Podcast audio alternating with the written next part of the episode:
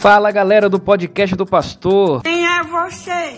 Eu sou o pastor João Vitor e é um prazer estar falando aqui com você mais uma vez. Boa noite! E a frase da semana é: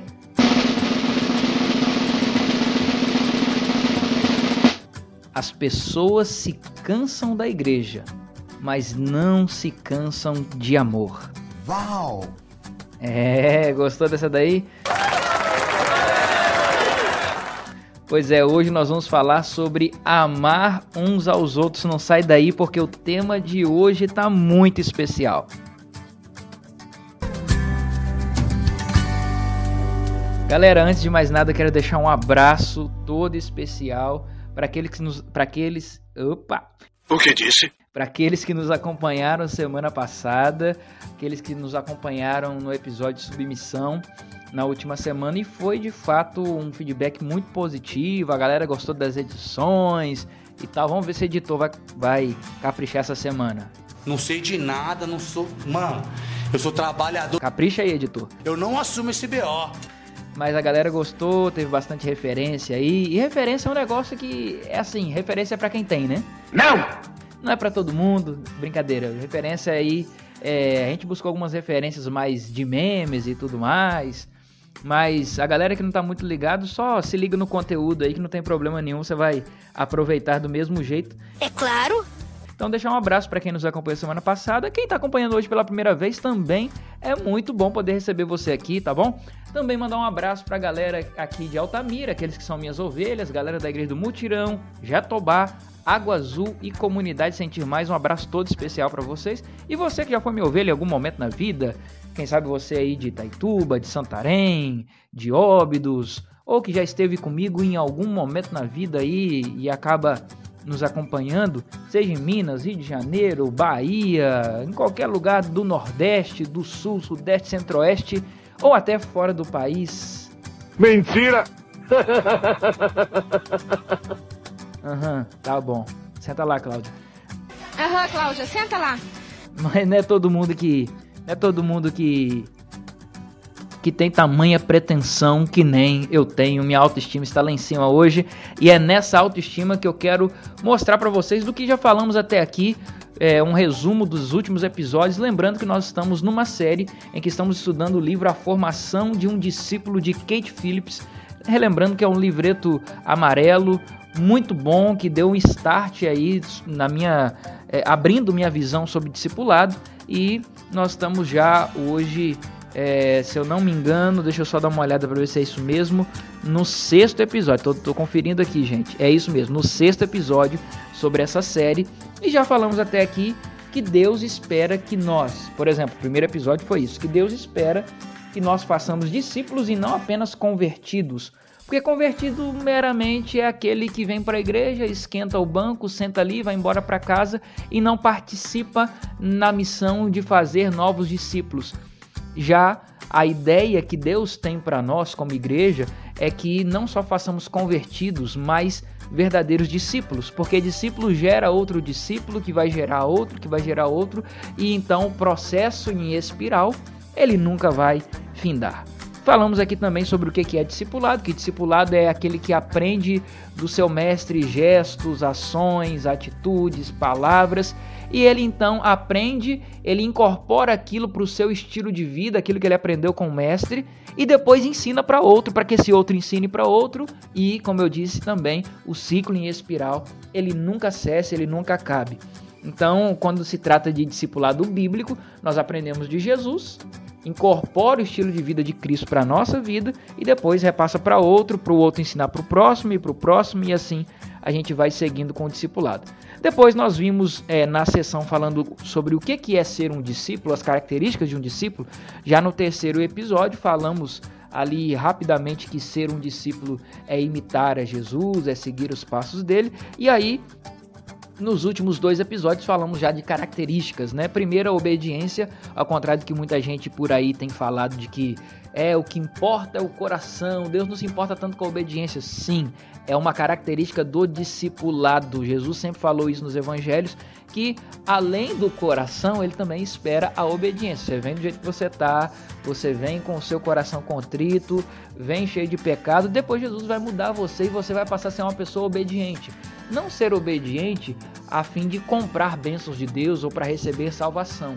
Não, eu sou obediente em gratidão a tudo que Jesus já fez por mim, pela salvação que Ele já me deu, por tudo que Ele tem feito na minha vida. Por gratidão, eu vou ser obediente. Isso. E semana passada falamos sobre submissão, que a submissão a Jesus Cristo, ela está acima de qualquer outro tipo de submissão, seja aos pais, autoridades, enfim. A autoridade de Cristo está acima de tudo isso, e devemos ser submissos a Cristo. E vimos também que recebemos uma autoridade de Cristo, e hoje Cristo ele reina através da autoridade delegada. Então ele delega autoridade para alguns líderes, e esses líderes então vão guiando o povo de Deus hoje aqui na terra, e nós devemos ser submissos a essas autoridades. Ainda mais quando se trata de um processo de discipulado, sempre vai ter alguém discipulando o outro. Então essa pessoa que está no processo como discipulador, ele tem uma autoridade, porque essa autoridade foi delegada pelo próprio Cristo. E hoje, segura aí, aperta o cinto, porque a partir de agora vamos falar sobre amar uns aos outros, beleza? Então vamos lá. Presta atenção!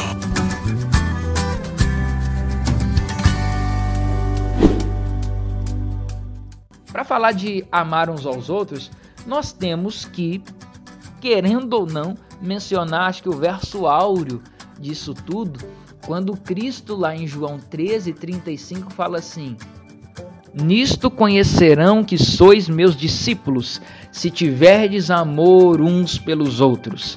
O amor uns pelos outros é a marca do verdadeiro discípulo. Para que você entenda melhor sobre esse negócio de marca do verdadeiro discípulo, vou te dar algumas características marcantes de alguns grupos. Por exemplo, se você estiver vendo pela rua uns rapazes parados numa praça com calças bem largas, camisas bem largas e com skate debaixo do braço, eles são skatistas. Muito bem. Acertou.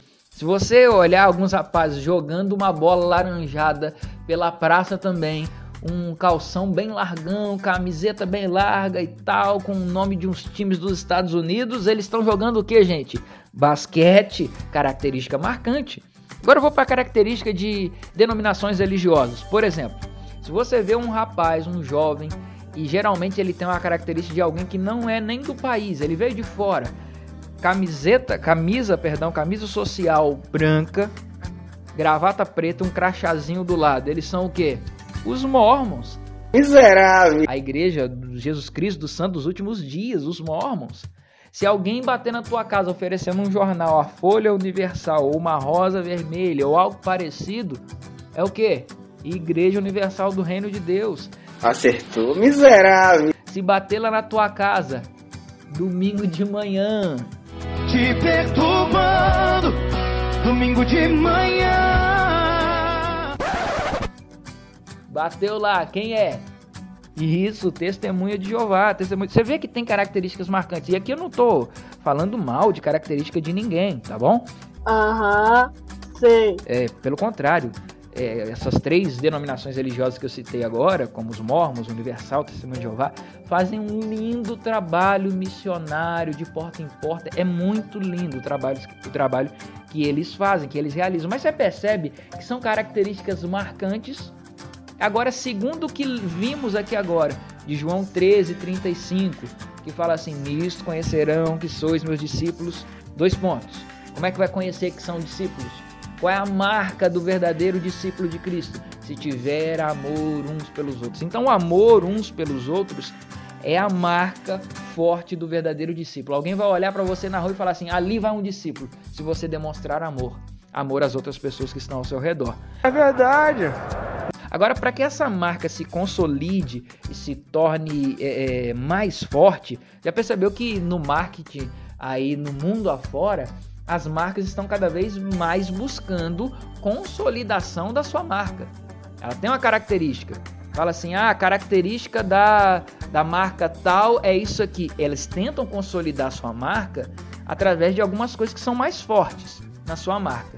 E já que a marca do verdadeiro discípulo é o amor uns pelos outros, a gente precisa então consolidar essa marca, e eu digo que a gente consolida essa marca de amor uns pelos outros do verdadeiro discípulo com duas coisas. As duas coisas são perdão e comunhão. Sobre essas duas coisas nós vamos falar hoje então e entrar de maneira mais profunda, entender de maneira mais profunda sobre essa questão de amar uns aos outros. Perdão e comunhão. Então vamos lá, começando com perdão. Primeira coisa que precisamos entender sobre perdão é: aceite o perdão de Deus. Não existe pecado nenhum que Jesus não possa perdoar. Ninguém nunca foi tão longe que Deus não possa alcançar. Não existe aquele negócio assim, já estou no fundo do poço, pastor, aqui Deus não me alcança. Alcança sim. Não existe pecado que Jesus não possa perdoar. Então, primeira coisa sobre perdão, aceite o perdão de Deus. Você não pode avançar em perdoar outras pessoas ou aceitar o perdão de alguém se você não aceita o perdão de Deus. Quando você questiona se Deus pode me perdoar ou não, eu acho que não, eu fui longe demais, já cometi esse mesmo erro 500 vezes, pastor, você não entende, esse meu pecado aqui já foi muitas vezes. Entenda uma coisa, você não pode limitar o tamanho do amor de Deus por você. O perdão de Deus é infinito. Ele é grandioso, as misericórdias do Senhor são a causa de não sermos consumidos. Elas se renovam a cada manhã. Amém? Eita glória, glória, glória, glória. Eita, aleluia, glória, glória, glória, terra. A glória! Olha aí que coisa boa. Então não cai nessa não. Cai nessa não. Primeira coisa, aceite o perdão de Deus. Segunda coisa sobre perdão, perdoe a si mesmo. No perdão que Deus também concedeu para você, baseado no perdão que Deus concedeu para você. Então, olha para o perdão que Deus te deu e perdoe a si mesmo. Sabe por quê? Porque tem gente que vai lá e pede perdão para Deus. Por que eu estou falando isso? A pessoa vai lá, pede perdão para Deus e diz assim, Senhor, estou arrependido, me perdoa. Aí Deus diz assim, tudo bem, meu filho, eu te perdoo, estou vendo, você está arrependido, está perdoado. Vai lá, esquece isso, eu já esqueci, nem me lembro mais. Aí na próxima oração fala assim, Senhor, eu sou muito pecador, lembra daquela vez que eu fiz? Ô, Senhor, me perdoa. Aí Deus fala assim, não lembro, do que você está falando? Não, Senhor, aquele pecado que eu cometi. Eu não entendi o que ele falou. Que burrico! Que eu cometi, perdão. Aquele pecado que eu cometi. Não, mas peraí, eu não estava lembrado não, agora você me lembrou agora, você falou, me lembrou. Mas Senhor, me perdoa? Sim, te perdoo. Aí Deus esquece. Aí da outra vez vem e lembra Deus de novo, mas aquele pecado. Fica se martirizando pelo mesmo pecado e Deus mesmo nem mais se lembra, segundo a Bíblia. Deus nem se lembra mais. A pessoa não aceita o perdão de Deus. E quando a pessoa não aceita o perdão de Deus, tira dessa pessoa a paz, a segurança e o amor que Deus quer que o amor de Deus, que Deus espera que aquela pessoa desfrute. Deus está esperando que você desfrute desse amor que Ele tem por você, mas você não sabe desfrutar ainda porque fica duvidando, será que Deus me perdoou? Eu acho que não. Você não se perdoa. Deus já perdoou, mas você não se perdoa. Então, primeiro, aceite o perdão de Deus, mas também perdoe a si mesmo. Se Deus perdoou, quem é você para não se perdoar? Mas aí vamos para o ponto mais complicado de tudo quando se trata de perdão. Perdoe aos outros. Perdoe aos outros porque Mateus capítulo 6, versos 14 e 15, olha o que a Bíblia diz. Eu vou ler para você aqui. Mateus 6, versos 14 e 15, a Bíblia diz assim, Seu Pai Celeste perdoará vocês se vocês perdoarem aqueles que pecaram contra vocês. Mas se vocês se recusarem a perdoá-los, o Pai Celestial também não perdoará vocês. Ih, rapaz. Você tá falando sério? Ih, rapaz. Parece que o negócio agora esquentou, hein? Agora o negócio ficou complicado. Porque o perdão aos outros mostra que você já foi perdoado por Deus. Quando você perdoa alguém, você está dizendo assim, não, como eu já fui perdoado por Deus, eu estou perdoando alguém que pisou na bola comigo. Alguém que pisou no meu calo, alguém que fez mal pra mim, alguém que me fez sofrer. Pastor, mas me fez sofrer. Quem perdoa é Deus. Não caia nesse engano não, gente. Não tem negócio de quem perdoa é Deus, não. A Bíblia ensina você a perdoar 70 vezes 7, que por sinal não é nem o número de 490 exato não. Senão vai dar assim, 489, só tem mais um pra ti, hein? Olha aí, e ninguém chega a perdoar ninguém 490 vezes, vamos falar a verdade. Mas esse número 70 vezes 7 é só uma figura aí, ou um simbolismo dos múltiplos de 7 que representam plenitude ou completude. Deus está dizendo, tem que perdoar de maneira plena, total, quantas vezes forem necessárias. Tem esse negócio de, quem perdoa é Deus. Não, não tem isso. Não caia nessa não. Nós temos que exercer perdão, perdoar aos outros. Quando eu perdoo alguém, eu estou dizendo assim, como Deus me perdoou, mesmo sem eu merecer, eu perdoo o meu irmão. Mesmo que ele tenha feito a pior coisa do mundo comigo, eu perdoo. Pastor, isso aí não é fácil. Quem disse que seria fácil? Quem disse que isso não ia ser difícil? Quando você diz assim, não vou perdoar não. Não vou perdoar. Quando você não perdoa, você está mostrando que você ainda não está pronto para receber o perdão de Deus. E aí a Bíblia aqui agora está dizendo assim, ó. Seu Pai Celeste vai perdoar você se você perdoar aquelas pessoas. Tanto que na oração do Pai Nosso fala assim, ó, a oração do Pai Nosso fala assim, perdoa as nossas ofensas ou as nossas dívidas, nossos pecados, assim como nós perdoamos a quem nos tem ofendido. É consoante, você deu para entender o que você fala na hora da oração do Pai Nosso? Às vezes a gente fala assim da boca para fora e nem percebe o que está falando de fato, né? A oração do Pai Nosso fala assim, ó, perdoa do mesmo jeito que eu perdoo a quem tem me ofendido. Então, se eu perdoo muito, Deus me perdoa muito. Se eu perdoo pouco, Deus me perdoa pouco. Se eu não perdoo nada, Deus não me perdoa nada. Olha que forte isso. E aí o verso 14 e 15 vem e complementa isso, dizendo, olha, o seu Pai vai perdoar se vocês perdoarem. Agora, se vocês recusarem a perdoar o próximo, o Pai Celestial também não vai perdoar o pecado de vocês. Não é porque Deus é mau, Deus é ruim, você não quer perdoar o outro, não, também não te perdoo. Não, não é isso. É porque você ainda não entendeu a dimensão do que é o tamanho do pecado, do seu pecado. Às vezes você perdoa assim, quer recusar o perdão, desculpa ter gaguejado. Valeu a Bíblia, glória a Deus. Mas a pessoa diz assim, eu recuso perdão para o outro porque ainda não entendeu o tamanho do que ele fez contra Deus.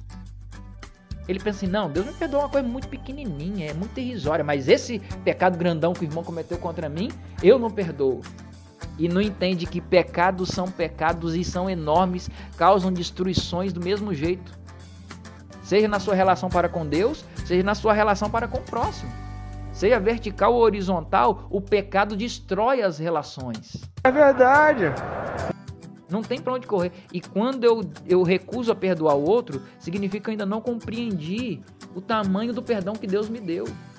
Aí Deus está dizendo assim, ó, se você ainda não entendeu o tamanho do perdão que eu tô te dando, eu não vou te perdoar. Não tem como te perdoar, você não perdoa o próximo. Você não perdoa quem tá do lado. Pecado é grande, o que você fez contra mim foi grande.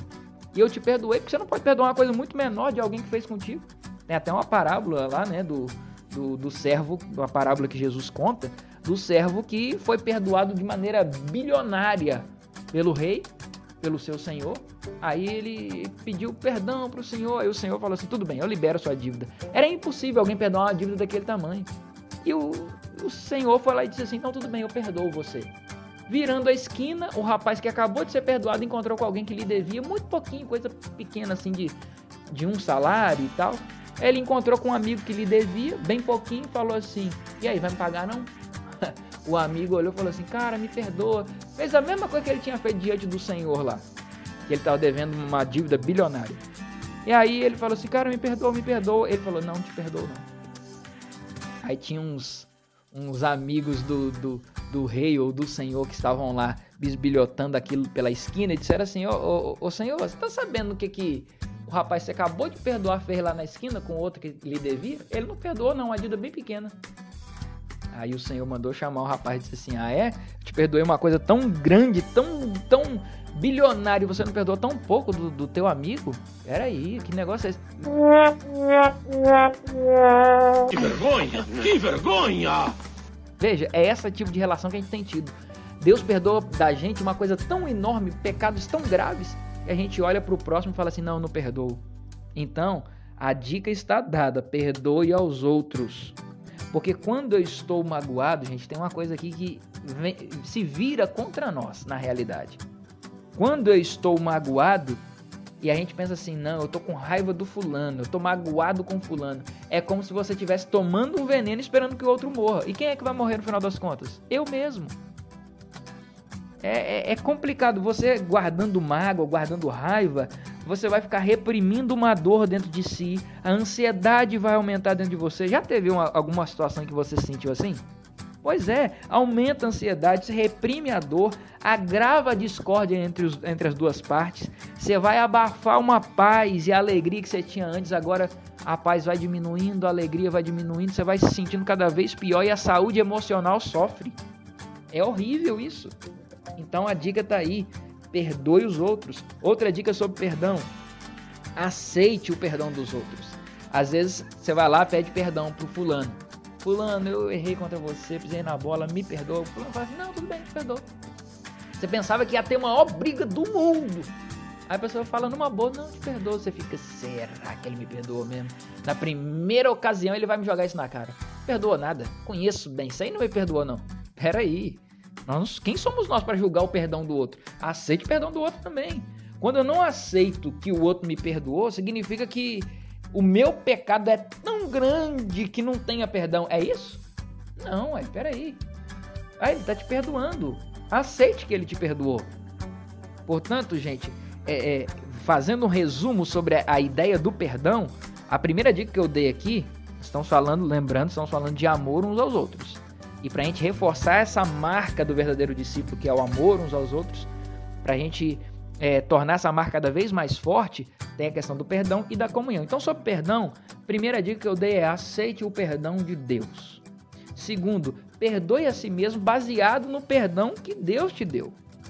Se perdoe. Terceiro, perdoe os outros. E quarto, aceite o perdão dos outros. Beleza?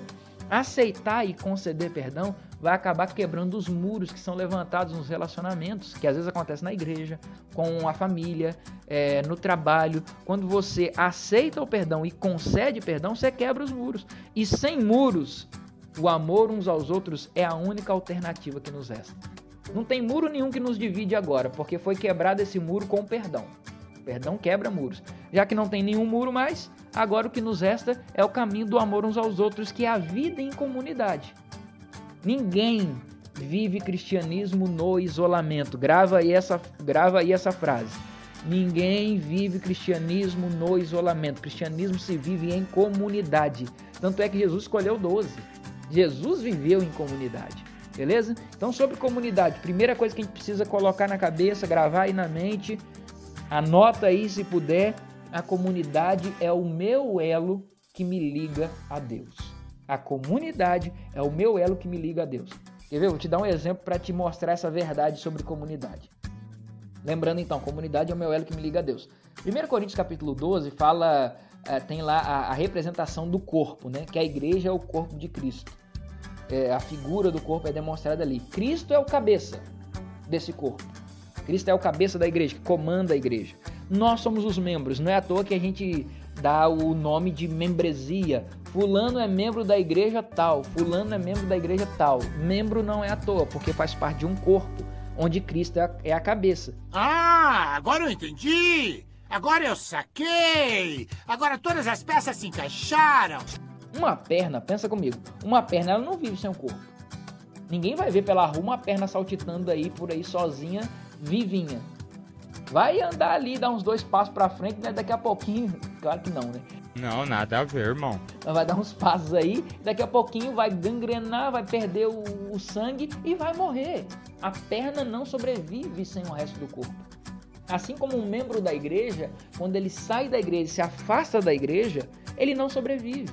É a famosa história, o famoso símbolo da brasa fora do braseiro. Tira uma brasa do braseiro, olha o que acontece com ela. Ela apaga. Ela vai esfriando até apagar.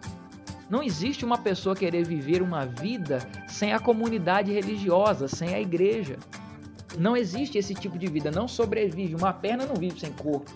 Ou uma perna, ela não está ligada diretamente à cabeça. Não, ela depende dos outros membros do corpo para estar ligada à cabeça. Tem gente que diz assim, não vou mais na igreja não, pastor, porque agora eu sou desigrejado. Já ouviu que isso daí está muito em voga? Com todo respeito, você que é meu amigo desigrejado, que me escuta agora, pensa comigo, é uma coisa lógica. Tem gente que diz assim, pastor, não, eu não preciso de igreja para estar ligado a Cristo. Eu posso estar ligado a Cristo sozinho, na minha casa. É isso que eu estou dizendo aqui. A perna, por exemplo, que é um membro, você que é um membro, não está ligado diretamente à cabeça. Depende dos outros membros do corpo para estar ligado à cabeça. Um membro depende do outro. A mão não está ligada diretamente à cabeça. Ela depende do braço, depende do ombro, depende do tronco, depende do pescoço para estar ligada à cabeça. Então um membro depende do outro para estar ligado a Cristo. Por isso que eu disse lá no começo que a comunidade é o meu elo que me liga a Deus. Eu não posso querer viver com Deus sem a comunidade. Eu preciso de estar próximo uns dos outros. Aí liga ao tema geral de hoje do nosso episódio, que é o amor uns pelos outros. Se eu estou vivendo em comunidade, amando as pessoas ao meu redor, só vai acontecer uma coisa. Eu vou estar ligado a Cristo, vou estar ligado à cabeça. Então a comunidade é o meu elo que me liga a Deus. Por isso também, a comunidade é o meu elo que me liga aos outros cristãos. Olha o que diz aí, eu quero ler contigo aí agora o texto de Atos, capítulo 2, Atos 2, versos 42 e 44. Eu vou pular o 43, tá bom? Atos capítulo 2, versos 42 e 44, a Bíblia diz assim: e todos continuavam firmes no ensino dos apóstolos, na comunhão, no partir do pão e nas orações. 44 agora. Todos que criam estavam juntos e unidos e tinham tudo em comum. Isso é viver em comunidade, ter tudo em comum. Partiam pão juntos, comiam juntos, eles oravam juntos, estudavam a Bíblia juntos, eles tinham todas as coisas em comum. Ah, pastor, mas na igreja a igreja é feita de pessoas diferentes, alguns podem questionar. É verdade. Opiniões diferentes, inclusive, são necessárias. As opiniões diferentes são necessárias para a igreja. Mas, todavia, entretanto, porém, isso não impede nós vivermos com tudo em comum. O irmão gosta da parede da igreja verde, eu gosto da parede da igreja azul, o outro gosta da parede da igreja amarela, mas isso não impede da gente ter tudo em comum. Não são as opiniões que vão nos dividir. Ok, cada um deu sua opinião, nós demos agora uma indicação de cores, cada um deu sua indicação, vamos votar. Venceu a cor amarela. Poxa, não era que eu queria, mas que bom. Legal, venceu a maioria. Nisso faz a igreja ter todas as coisas em comum. A comunidade existe para ser unida. E onde existe comunidade, a igreja vai ser unida. Ou seja, o que eu estou querendo dizer com isso? A união é o propósito e o fruto da comunidade. Gostou dessa? Uau! Você é o bichão mesmo, hein, doido? Vamos lá. Ou seja, a união é o propósito e o fruto da comunidade. Quem vive em comunidade vai ver uma igreja unida. E também a união é a comunidade, perdão, existe para fazer a igreja unida. Tanto é que em João 17, quando Jesus faz a famosa oração sacerdotal, não é a oração do Pai Nosso, é uma outra oração que ele faz pelos seus discípulos daquele tempo e pelos discípulos de hoje em dia. João 17, ele está orando lá e aí no verso 23, 24, por ali, ele diz assim: Pai, que eles sejam um, como eu e o Senhor somos um. Que a igreja esteja unida como eu sou unido contigo. Para que o mundo creia que tu me enviaste. Olha que forte isso.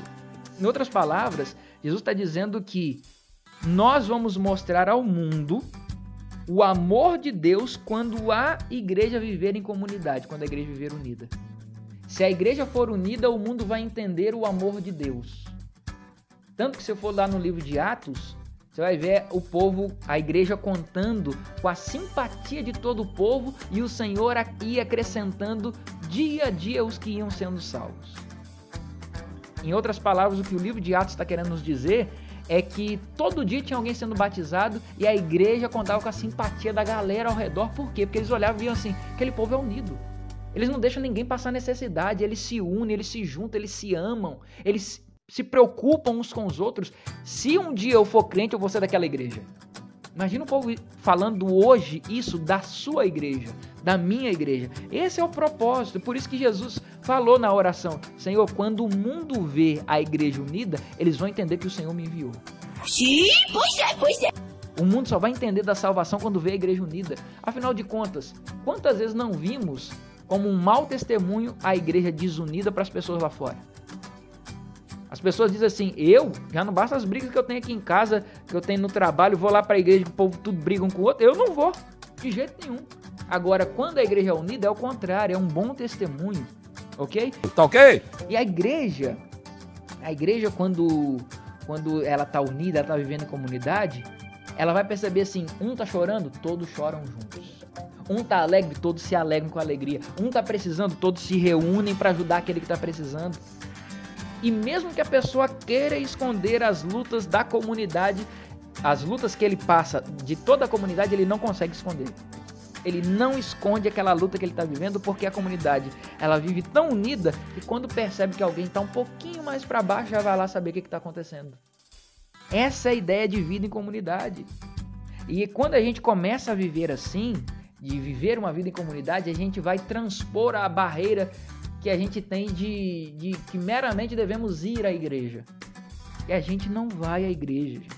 Nós somos a igreja, nós vivemos a igreja mesmo fora dela, mesmo fora das quatro paredes. Na verdade, eu ouso até dizer que a gente deveria ser muito mais igreja fora das quatro paredes do que dentro dela.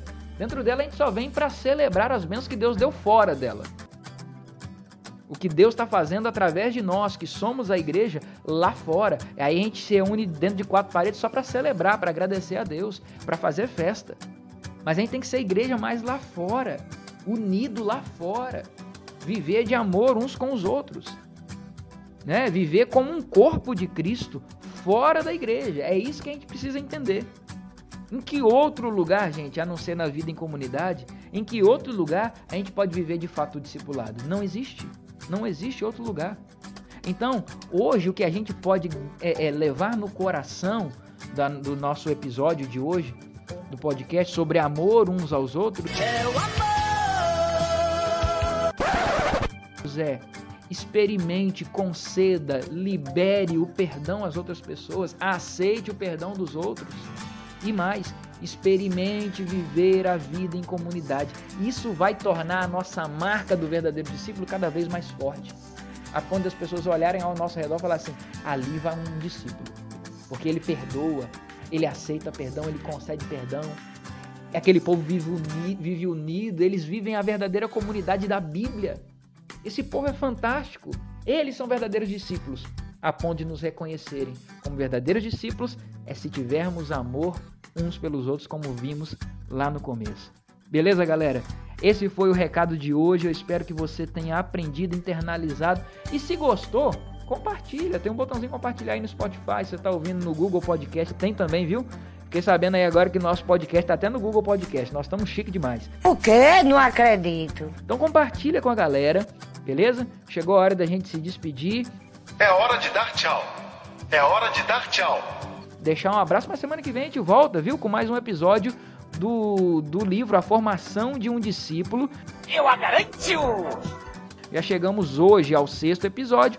Próximo episódio, logicamente, 7º episódio. É mesmo? Vamos falar sobre mais uma característica do verdadeiro discípulo, que é a oração. Então você não pede por esperar, tá bom? Aguarde, porque semana que vem estamos de volta. Um grande abraço e até a próxima. Fui!